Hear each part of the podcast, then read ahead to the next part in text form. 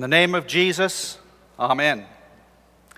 Then one of them, when he saw he was healed, turned back, praising God with a loud voice. And he fell on his face at Jesus' feet, giving him thanks. Now he was a Samaritan. This is our text.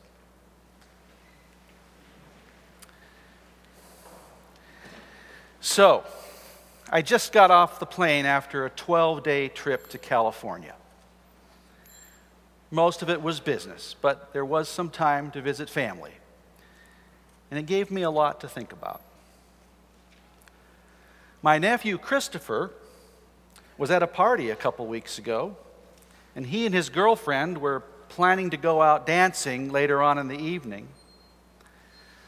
But then they got into a spat, as young couples often do, decided not to go.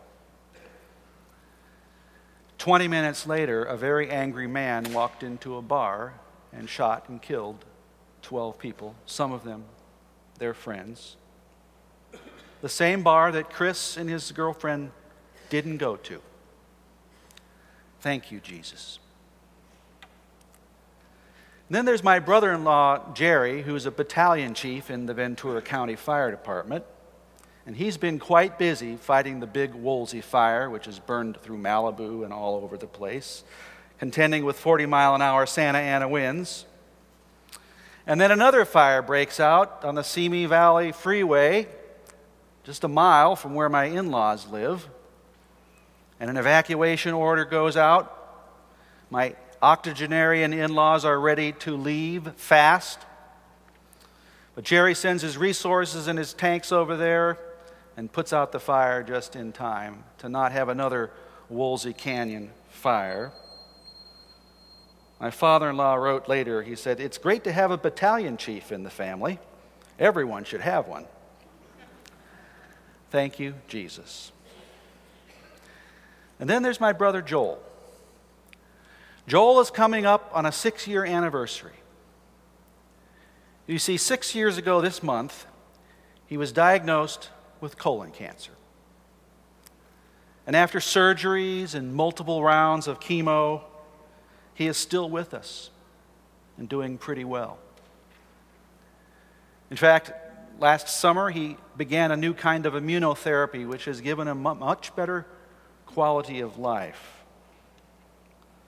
But through all of this, he and my family have become much closer to each other and most importantly, to the Lord. Thank you, Jesus.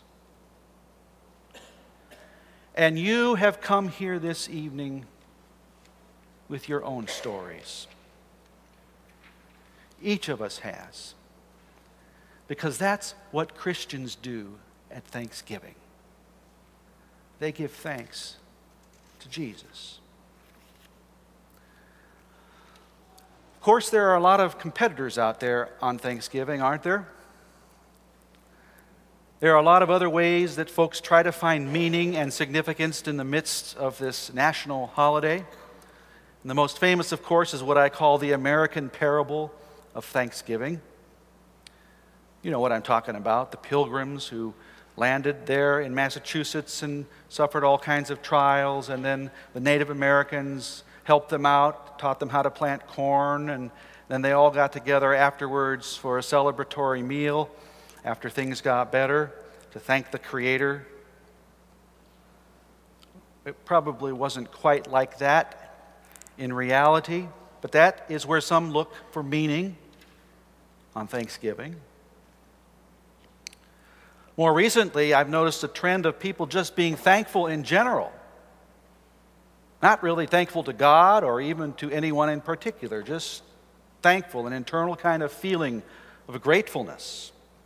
You can kind of call it gratitude without God. Psychologists have started to study this, and they have noticed that people with a grateful personality tend to have an increased life satisfaction and happiness and optimism and hope and less anxiety and depression. Thanksgiving without God, or to anyone in particular, is another place that many people search for meaning in Thanksgiving.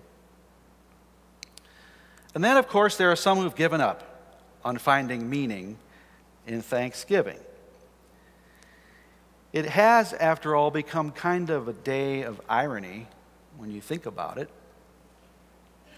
It's a day where we give lots of attention to our gratitude and our thanksgiving, and we feast on a whole slew of foods that we wouldn't otherwise have anything to do or mess around with. On that one day of the year, and then the very next day, we are dedicated to a day of pure materialism on Black Friday, a day to go out and get more, to be thankful for, I guess. So, in the midst of this kind of irony or cognitive dissonance, some have just given up completely on trying to find any meaning in Thanksgiving. And then there's that lone leopard.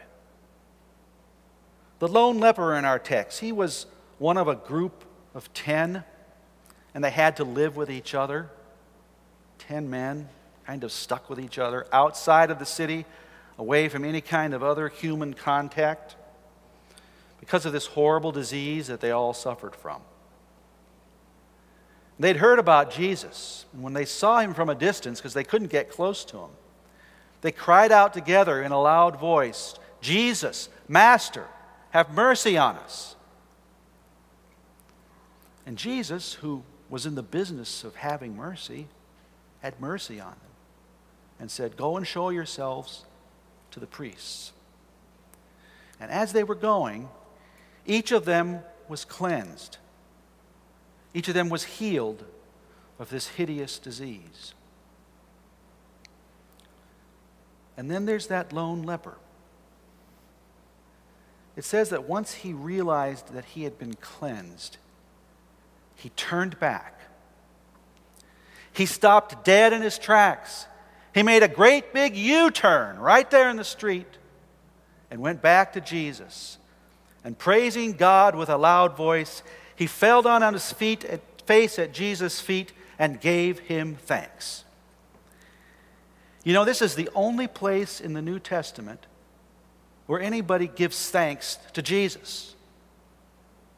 Every other time the verb for thanks is used, it's thanksgiving to God. And that tells you something about why this lone leopard gave thanks. Because in his healing, he saw that Jesus was God. And not just any old God. He's not some vague and disinterested God to whom we give thanks, sort of, on Thanksgiving one day out of the year. He's not some kind of internal feeling of gratefulness or good karma. He's not even the God of material, meaningless materialism. No, Jesus is the God who cleanses you, who makes you whole. Jesus is the God who reaches out and cleanses hideous lepers, even Samaritan lepers, the most outcasts of outcasts. Jesus is the God who became one with you in his flesh and his blood, and the one who gave it up all for you with his blood.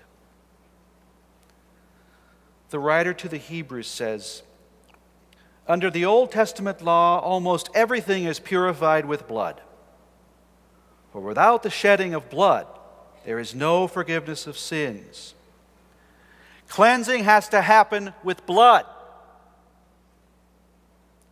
St. Peter says, You were ransomed or bought back from the futile ways inherited from your forefathers, not with perishable things of silver or gold or Black Friday booty, but with the precious blood of Christ. It has to be through the blood of Jesus. And finally, St. John says, The blood of Jesus, his Son, cleanses us from all sin. If we say we have no sin, we deceive ourselves, and the truth is not in us. But if we confess our sins, He is faithful and just to forgive us our sins and to cleanse us from all unrighteousness. So turn back, repent, confess, and be cleansed of all unrighteousness. And Jesus said to him, Rise and go your way. Your faith has made you well. Or another translation, Your faith has saved you. That's what faith does. Faith lets go of self and clings to Jesus. Faith embraces Jesus. Faith casts everything on Jesus. And when we get ourselves and our stuff out of the way and cling only to the Savior Jesus, faith saves. As St. Paul says, I have been crucified with Christ. It is no longer I who live, but Christ who lives in me. And the life I now live in the flesh, I live by faith in the Son of God who loved me and gave himself for me. And so tonight, we come by faith to cling to Jesus. Thank you, Jesus. We come with our stories of thanksgiving, of loved ones redeemed, of God's rich blessing through times of sorrow and pain. Thank you, Jesus.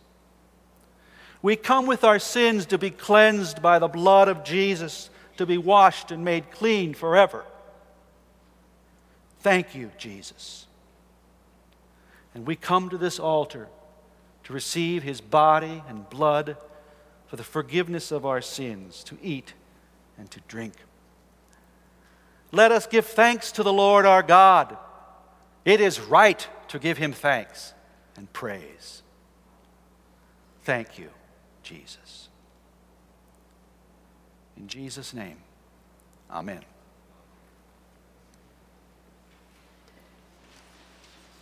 Peace of God, which surpasses all human understanding, keep your hearts and minds in Christ Jesus unto life everlasting. Amen. We confess the Christian faith in the words of the Nicene Creed.